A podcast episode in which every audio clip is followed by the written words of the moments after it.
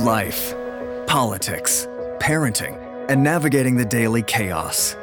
It's time for Politely Rude with Abby Johnson.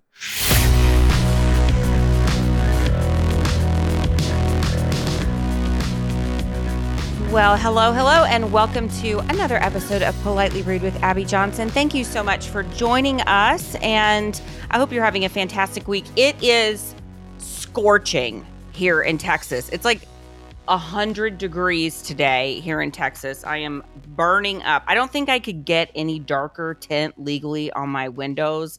I wish I could in my car because I got in my car today and I think my skin melted to the leather in my seats. It was so hot. If I could install a sprinkler system in my car to cool me off, I would. Um, but I am coming to you from my office once again in Texas. And I'm so delighted to bring on our guest today. Um, we were supposed to be on last week. I had a little snafu with my computer. My computer, you know, the always trusty Apple computer actually went kaput last week. I, I couldn't even get the thing to turn on. And um, I, I took it in and they said, well, you know, your hard drive just it doesn't work anymore. And so I had to buy a new computer and um thankfully they were able to transfer the data though. That would have been a complete disaster. So now I'm I'm coming to you on a brand new computer and that's exciting. Um sort of. Not exciting for my bank account, but um exciting nevertheless. And I'm my guest today is Dr. Omar Hamada. And, eh, you know, you may know him. He's been on Fox. Um, he's, you know, he's been all over the media. He's an OB- OB-GYN, a surgeon, and, uh, you know, he was in the military as well. And uh, he did all kinds of cool stuff. He was like special ops and he did all kinds of cool things for the military. I'm to let you I'm to let let him tell that. But anyway, he had this this really cool uh viral tweet and we're going to talk about it. But it, the tweet went like this. It said, "I want to clear something up so that there is absolutely no doubt. I am a board certified OB-GYN who has delivered over 2,500 babies. There is not a single fetal or maternal condition that requires third trimester abortion. Not one. Delivery, yes. Abortion, no. That was such a, a powerful statement, uh, a powerful truth bomb from Dr. Hamada. So, welcome to the show. Thank you so much for coming on. Thanks, Abby. Great to be here. So, tell us a little bit about your military experience because you have a pretty impressive uh, military career. So, tell us a little bit about that. Well, I'll say um, it was probably the best decision I've ever made, including going to medical school um, joining the Special Forces in the U.S. Army, uh, the Green Berets, and uh, spent about 10 years with them, uh, about 14 years total in the Army uh, on the reserve, on the guard side. But it was it was a fantastic opportunity. Learned a lot of leadership skills, uh, a lot of adventures, and uh, was honored to be able to serve that way. Now, you know what inspired you to write this this tweet you know was there something that happened? Was it surrounding what happened in new york? What what what was taking place that that caused you to write this?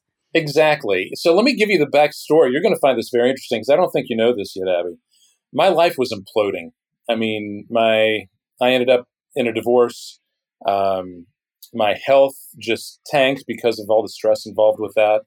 I had just come out of surgery a few days earlier and i was in bed recovering uh, after some major surgery and I had the news on, just you know, sitting there watching Fox News, and uh, Andrew Cuomo was the governor of New York, was up there saying this is going to be the greatest, um, you know, abortion legislation in the history of the country, and New York is leading the way.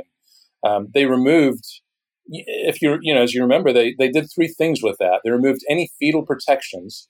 Previous to that, any um, fetal death in utero after 24 weeks. Um, could trigger homicide charges for that person responsible. Uh, only physicians uh, could do abortions, and there were specific indications for abortions after a certain time period. I forgot what the New York Code said at that point. But they removed all that. They said there's no longer a rationale for abortion. You can have abortion anytime you want, all the way up to delivery at 40 weeks or longer. It doesn't have to be a doctor who does it. It can be anybody who's certified, whatever that means. And there's no longer any fetal protections in New York. If a baby dies in utero, it's not really human.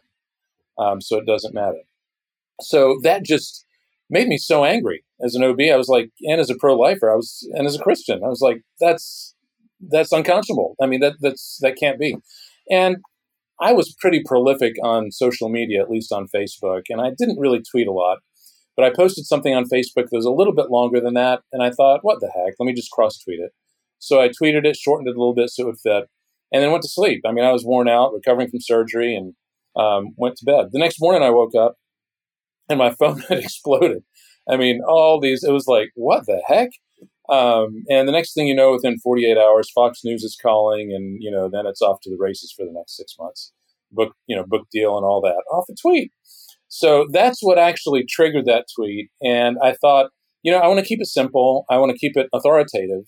Uh, and I want to keep it very factual because there is absolutely no reason to abort a child. There's no medical reason to abort a child in the second or third trimester of pregnancy at all. At all. Regardless of what Jen Gunter or whoever else says, there's no reason.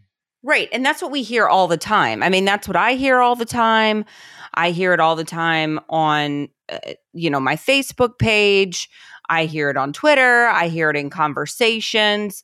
You know, even people who will concede to, uh, you know, incest and rape, right? They'll say, okay, yeah, I mean, you're right. Even, even women who conceive in incest and rape those are still babies those babies still deserve protection but you know in those cases where the woman's gonna die i mean abortion should still be an option. And, you know, I always ask them, how do you think abortion in the third trimester is carried out? Do you think that they kill the baby and then the baby is removed from her womb by like fairy dust or like something the woman still has to deliver that baby. Mm-hmm. She still has to go through a birth. That yeah. baby is still delivered from her body usually intact. Yeah. Um, she still has to go through labor and delivery. Most of the time, she is pushing out that baby. It's not the abortion that saves her life, it is the delivery that exactly. saves her life. Exactly. And so, why not deliver the baby and give the baby a fighting chance at life and then give the mother a fighting chance at life? Precisely. You're right on target. And it's because you're right, it's not the abortion, it's the delivery that's the life saving measure. And it's all about intent. If the intent is to save the life of the mother, deliver. If the intent is to kill the baby, abort. And that right. should never be our intent if we're really trying to take to um, to protect the mom's life. It's not about abortion; it's about delivery. And sometimes the baby will die in the process of birth or thereafter. Um, but our intent is not to kill the baby. Our intent is to deliver the baby, to get the mom pregnancy free so she can have the best outcome. And I'm sure you've had those situations. I oh, mean, yeah. as an OB-GYN, you've had situations where a mother has preeclampsia.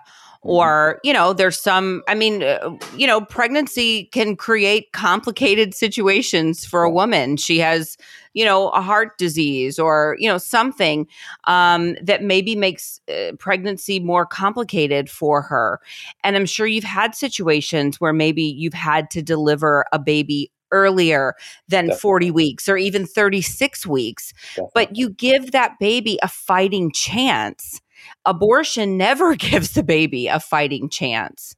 Right. And and you know, you give that child a fighting chance. You provide life-saving measures for that child. Right. And that argument actually reveals their agenda when they don't agree with that. I mean, you can tell their agenda isn't really to save the mom's life. Their agenda is to expand the rights, supposedly, uh, for abortion, all the way like like uh, the governor of Virginia said at the time, who's a physician, and like Cuomo said at the time, um, they want to be able to abort without cause. Um, they want to be able to abort all the way up to delivery, and even and even after. Yeah. Even after delivery. I exactly. mean, You know, that's what Governor Northam said. I mean, if a baby survives an abortion, then you know they'll provide what comfort care or something until well, the baby dies. Words, I think, were if the baby survives abortion, then it's up to the doctor and the mother as to whether or not they want to kill the baby or or save the child. Right. It's eh, you know it's there's such a a a, a grave sickness in in our society and such a an obsession with um with death. Mm-hmm. I mean the the fact that that anyone could look at a, a newborn infant and then make a decision whether or not that that helpless needy infant gets to live or die yeah. you know so many so many people are making decisions are, they're really playing god in a sense and ultimately the choice that they're wanting and trying to force us to make is to say that sexual freedom is greater has has more import than the life of a child. That it's more important to have sexual freedom than it is to preserve life. Mm-hmm. Mm-hmm. and that's just a difference in worldview. Oh yeah a hundred percent it is. Um a hundred percent. And we see that even in i don't know birth control commercials or just i mean just any commercial you see you know it's like the idea of being a parent in today's society is seen as such a forlorn you mm-hmm. know exactly. it, it's like it's like i would rather do anything but be a parent right right, right. like you are only carefree and happy if you are childless and once you have a child your happiness ceases to exist. Ultimately, Abby, isn't that just demonic? I mean, I, I see it as a mm-hmm. spiritual battle because trying to essentially exterminate the human race and destroy the family, I mean, that's the ultimate agenda here. And we think that we're just exploring our own individual freedoms and happiness and rights, but what we're actually doing is destroying the very society that made us who we are. Yeah. Well, that's what Satan wants to do. I mean, Satan wants to attack the family. Mm-hmm. Right? That's that's what he's doing through you know, the LGBT agenda, right? Um that's what he's doing through abortion. Now we even see I'm sure you've seen it. There was a, a, a you know some sort of crowdfunding effort to fund a book, a children's book on abortion Wow. Um, wow. You know, trying to uh, normalize abortion for small children.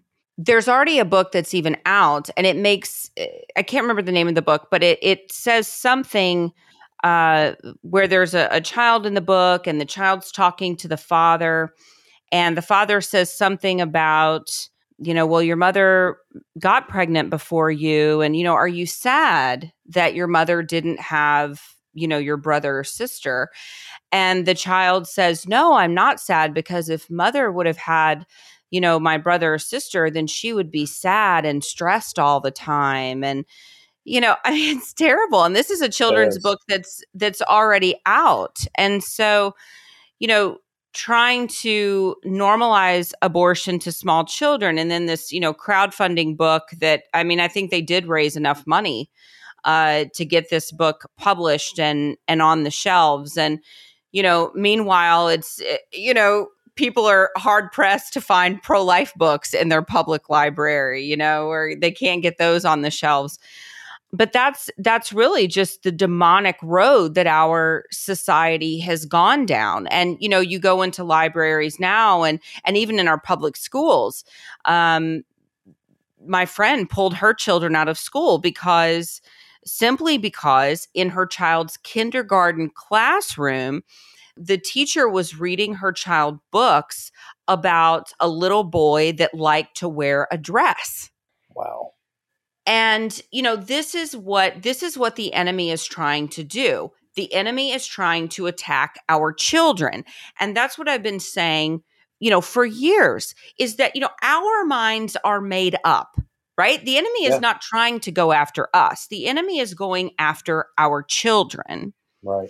And and that's what I, I also wanted to talk to you about this because you've sort of become, uh, you know, an expert on critical race theory.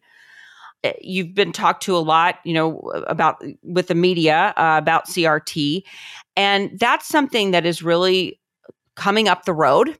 Uh, Mhm. it, it's here, really, Yeah. in in schools. Um, tell us, you know, I, I think there's a lot of people who may be listening who just really don't understand maybe what critical race theory is. They may not understand how that's been moving into our schools, how it's already sort of taken root in some of our schools and and just really what it is and why it's so dangerous. You know, ultimately, I think it's dangerous because it again makes human life worthless. You know, we believe as Christians that we were created in the image of God, and there's no race, creed, gender, whatever. You know, we're all equal in God's eyes. Critical race theory basically says you're just guilty simply because of the color of your skin. You don't really have any choice. You know, we believe in original sin in Christian you know, in, in Christianity. But now, original sin isn't because of our heart condition, it's because of our skin color. And what they're trying to perpetuate is that everyone who's white, whether they believe it or not, or think it or not, or are racist or not, is actually racist and is actually guilty for subjugating the black race here in the United States. And most of my black friends don't even believe it, but it's just a segment um, of people that I think are actually trying to destroy our American way of life and our society and our culture by creating dissension and division, um, shaming. I, I just saw a letter today that was sent uh, to a lot of white neighborhoods in the Dallas area that was shaming them for being white and for their privilege and trying to make them promise they would not send their children to a top 50 school, to an Ivy League school, uh, to private schools, any of that, and instead um, avoid those so that um, because otherwise they'd be taking um, they'd be taking advantage of their white privilege and and succeeding in society when they should be actually just going away and not becoming successful to pay for their white skin or whatever. So it's it's a very destructive socially. It doesn't even make sense. It doesn't, It doesn't make sense. No, that's crazy. And it's destroying our kids because it's making our children feel guilty simply because of who they are. They were born. Now all of a sudden they're guilty for being born and for being born in a way that they can't even that they had no control over. So they're being shamed and uh, psychologically damaged. It's abusive, actually, and it's starting in kindergarten. So how does this you know, how does this then how is this implemented into schools? Is it in the curriculum? Is it in the books they read? You know, how how is it sort of implemented into schools? Yes, all the above. In the curriculum, teachers teach it, and they keep telling the students that if they are white, that they are guilty and they should be ashamed because of what they've done to damage others. Um, it's in the books they read. They read stories that are age-appropriate stories that have that message uh, being perpetuated, and you know, and they're they're gullible. They're going to believe what they're told, especially if they go home and their families uh, perpetuate that myth as well. And then it's in the assignments that they're forced to complete. You know, they have to write certain things that uh, basically reiterate or regurgitate these lessons they're being taught in school and these lessons they're reading in their books. I read a story about um uh it was a story from a mom whose little girl she's in first grade and she came home from school in the spring and she was she was crying and her mom was like you know what's going on she thought you know she had been bullied or you know picked on you know by a, another child by one of her peers and uh, the little girl was just weeping and she said that she was so upset because she was white. And the mom was so taken aback and said you know and, and the little girl was like i'm just i'm wrong because i'm white and the mom was like wait a minute what who told you that? You know, who said that you were wrong because you're white? And she said, My teacher. My teacher told me that, you know, I was born wrong. Wow. wow. And I just thought, okay, wait a minute.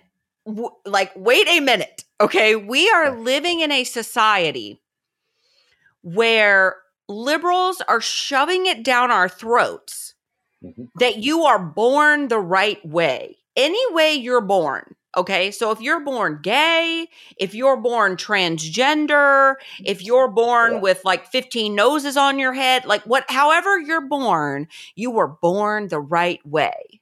Right. But if you're right. born white, yeah, you were born guilty. Yeah. You were born wow. wrong. Wow. And I thought, wait, that's that is such a hypocritical message to be giving to our kids. It's such a hypocritical message of their entire agenda. Mm-hmm.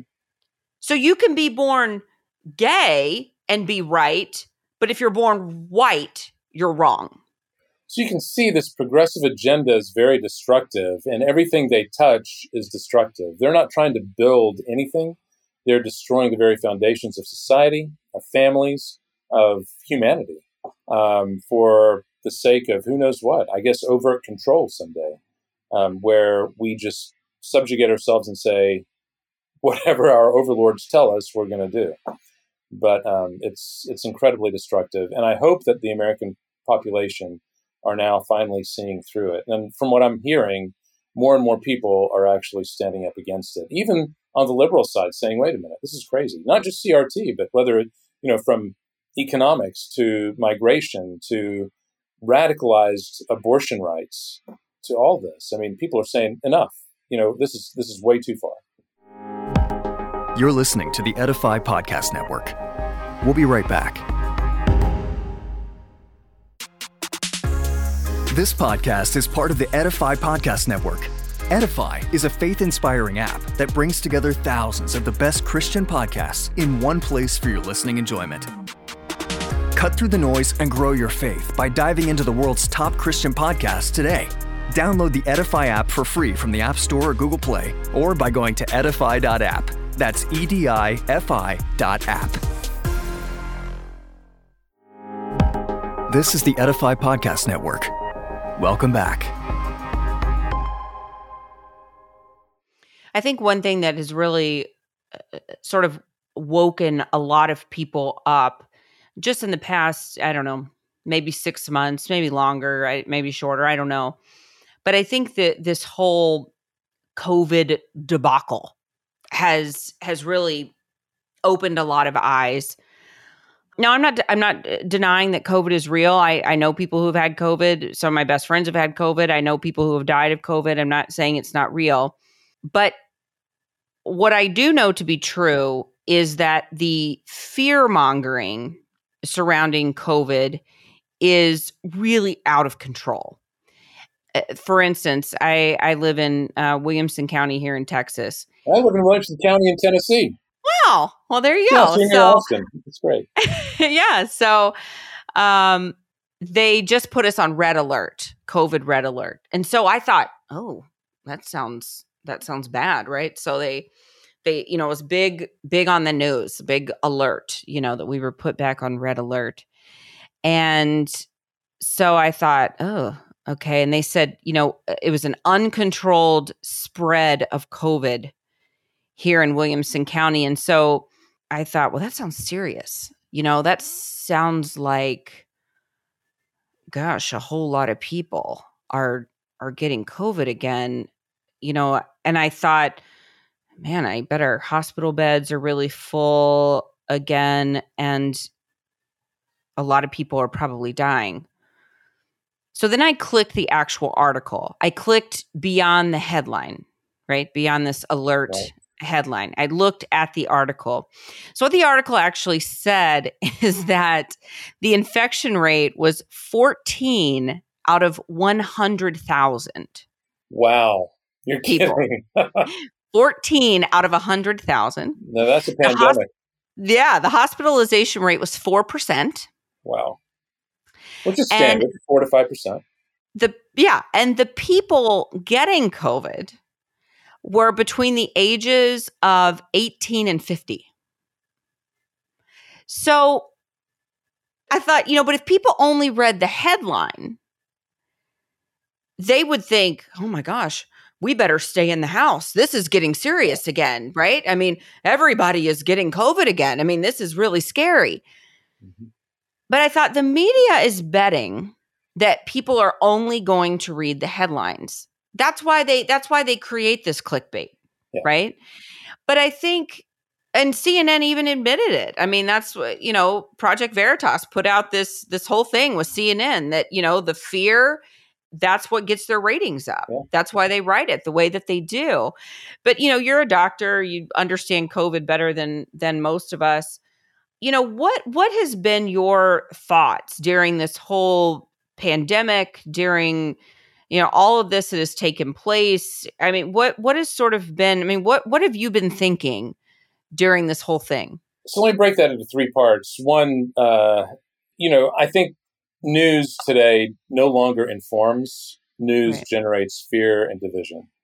Um, and the media, that is, I mean, it's all about money and viewership and you know advertisers, and it's no longer about informing the populace. It's about creating division and fear.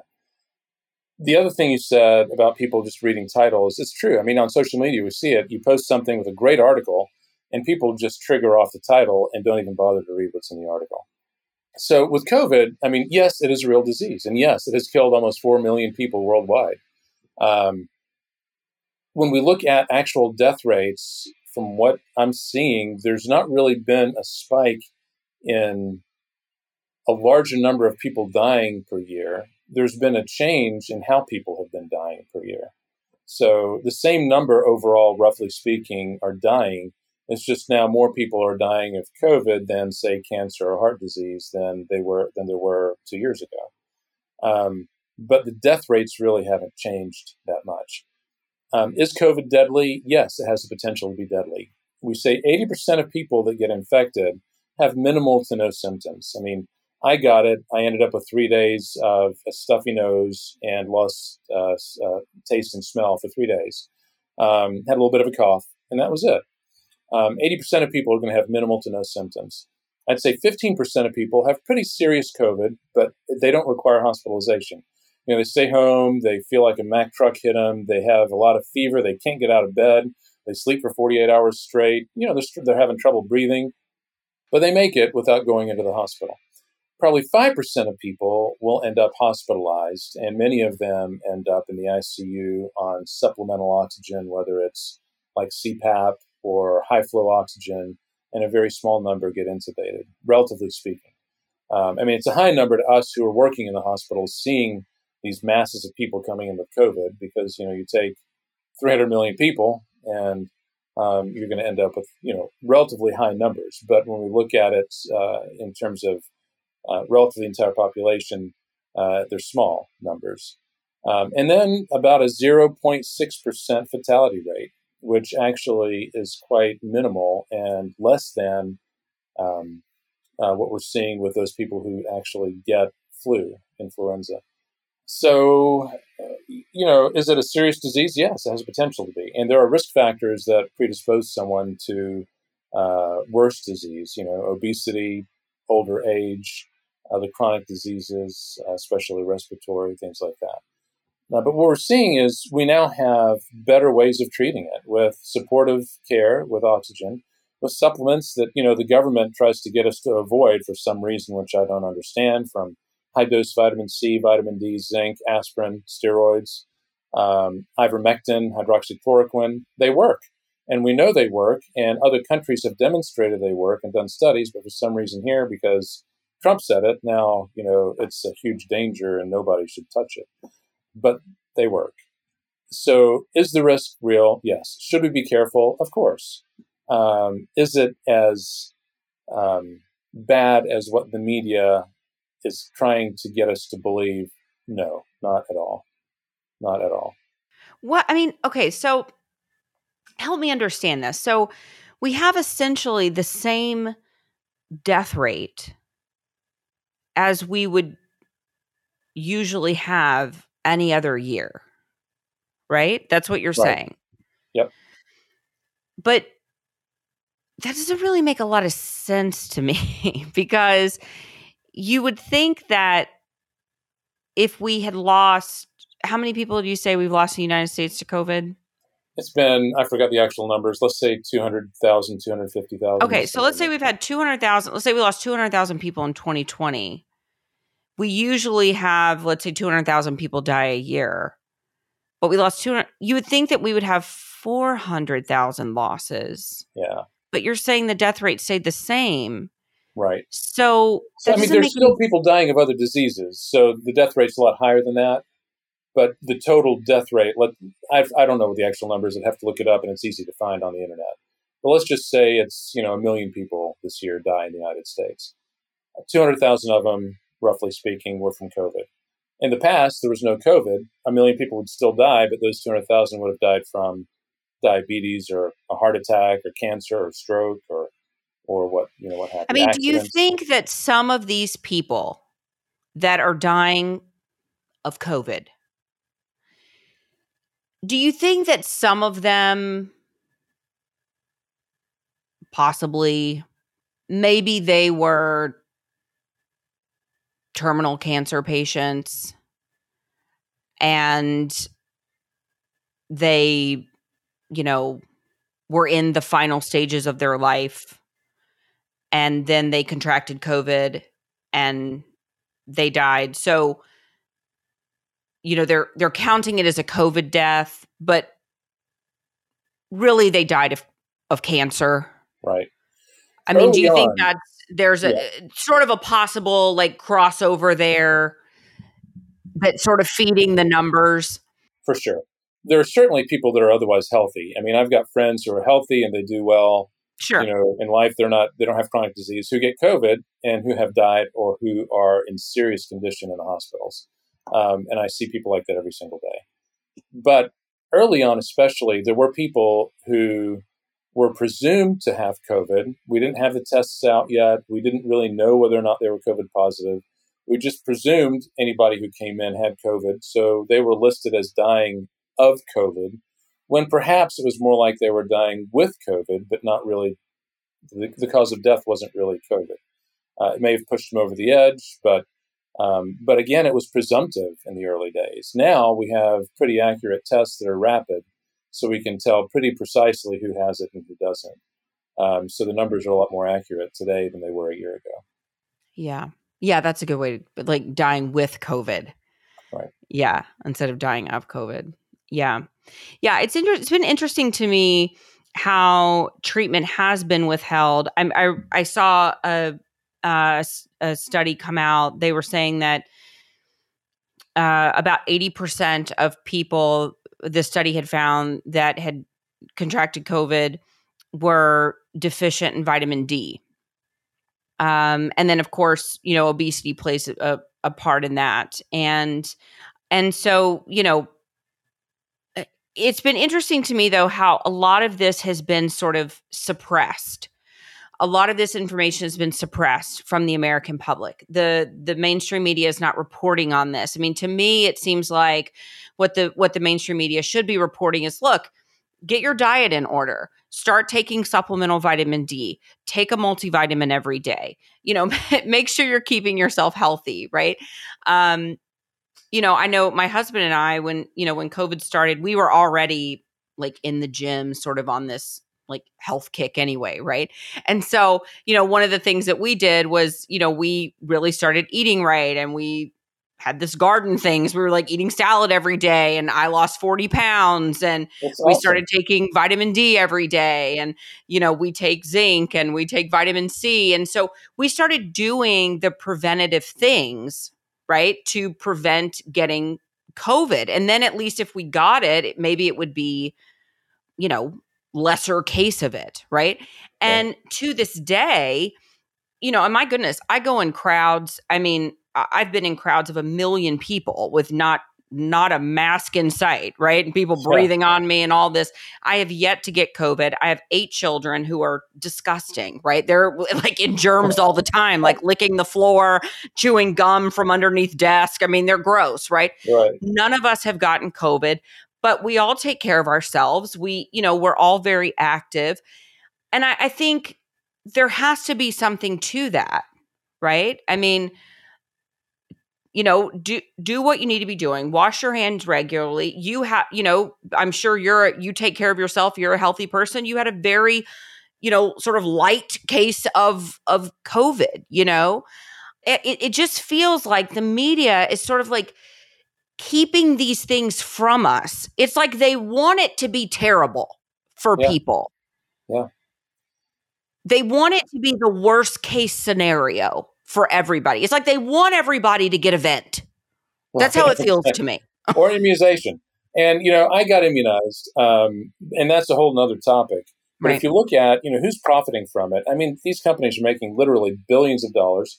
Now there's news from Israel today that I just saw that says instead of the 95% efficacy that Pfizer and Moderna are quoting or have quoted in the past, they're actually seeing efficacy rates anywhere from 16 to 40%. So equivalent to like a flu shot.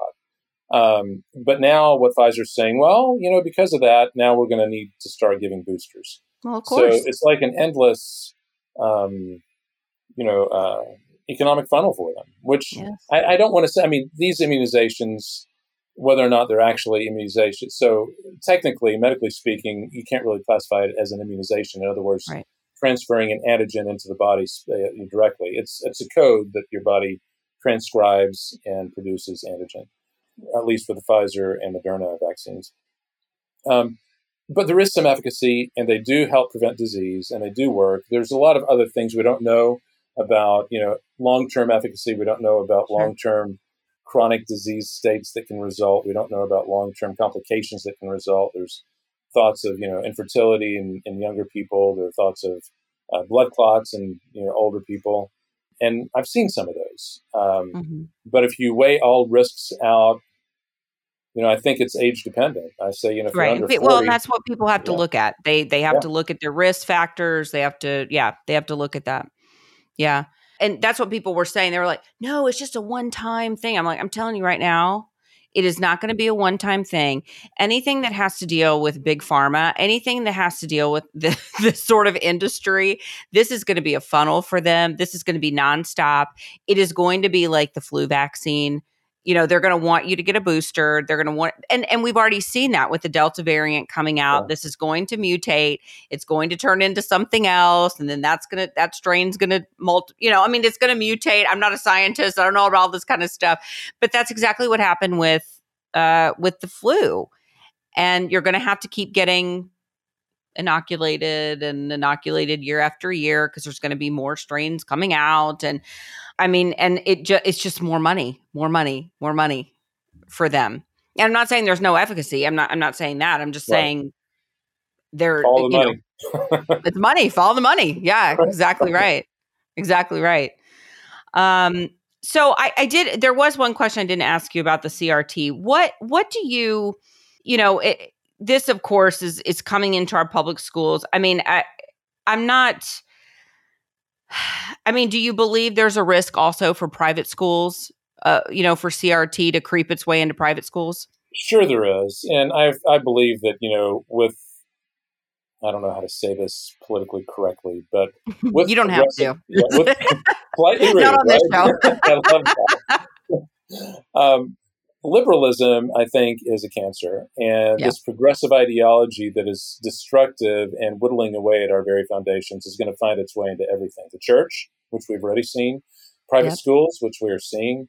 Um, so the only way we can really resist is to educate ourselves, educate our children. Education starts at home.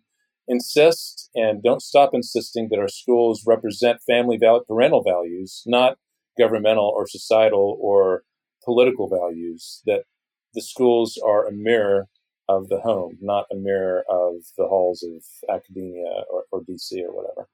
Um, and teachers should be teaching what parents want them to teach, not what the government dictates. At least here in America, that should be the idea. Yeah. And what what's something that you encourage parents to do? Like how can they get active? What do you what's a step that you encourage parents to take to really sort of head this off? If your schools are supporting this evil philosophy, turn over the school board. Get people on the school board that are conservative, get people on the school board that think correctly and rationally, get people on the school board that support the family and society and healthy relationships, not uh, these destructive ideologies that will take apart our country. And maybe they need to get on the school board. Yeah, exactly. Yeah. I mean, we so need that, good people running for so office, important. getting on school boards. That's so important. I mean, at some point, we need to stand up and say, you know what? Nobody else is going to do it. I'm going to do it.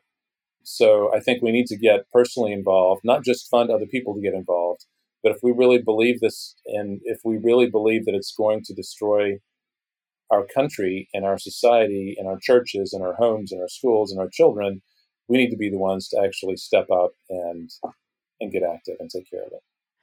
Well, I'm so thankful for you. I'm so thankful for your voice, and I'm I'm thankful that while you were recovering, you decided to write that tweet uh, that ended up going viral.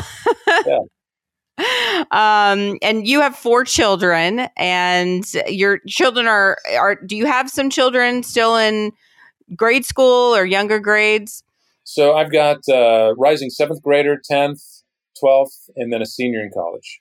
Okay, awesome, awesome. So I mean, you know, you're still yeah. fighting this in schools and protecting your kids and every day.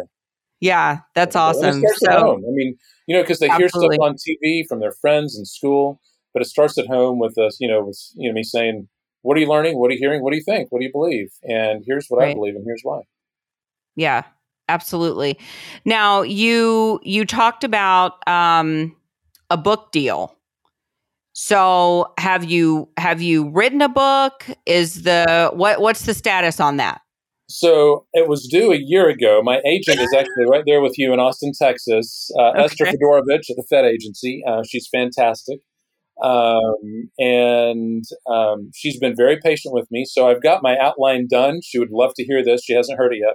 My outline's done. I'm trying to get the proposal finished and to her, um, but I'm a year overdue. She's uh, so it started off being about abortion, mm-hmm. but really it's going to cover all issues of life with regards to abortion, physician assisted suicide, euthanasia, mm-hmm.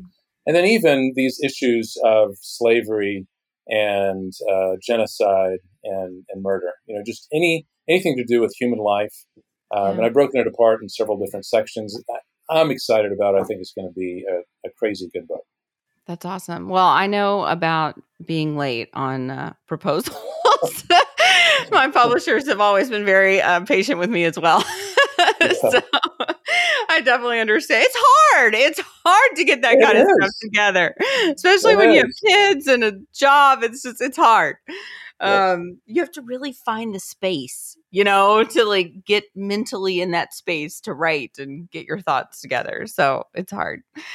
Well, thank you so much. People can be looking, they can be on the lookout for that then for your book to come out. Thank you so much for for coming on and and sharing all your all your wisdom and um, thank you just for your voice. I mean, I know that eh, you know it it has to feel sometimes um, lonely in this country to be a physician and have the the outspoken conservative opinions that you do. And so I just want to thank you for um, for doing that and being bold enough to share those.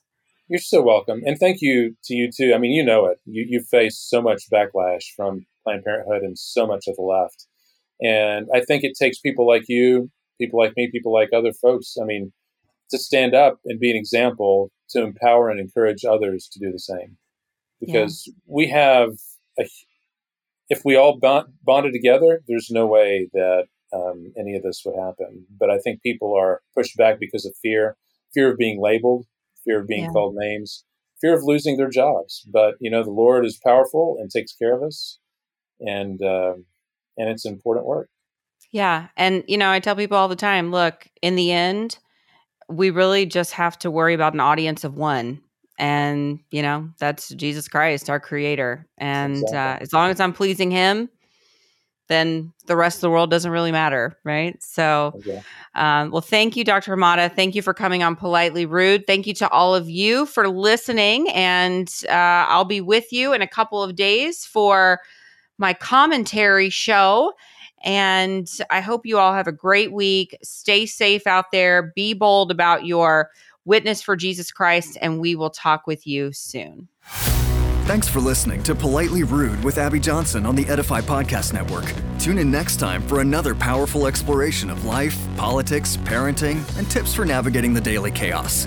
And for more faith inspiring podcasts, download the Edify Podcast app on the Apple and Google Play stores or at edify.app.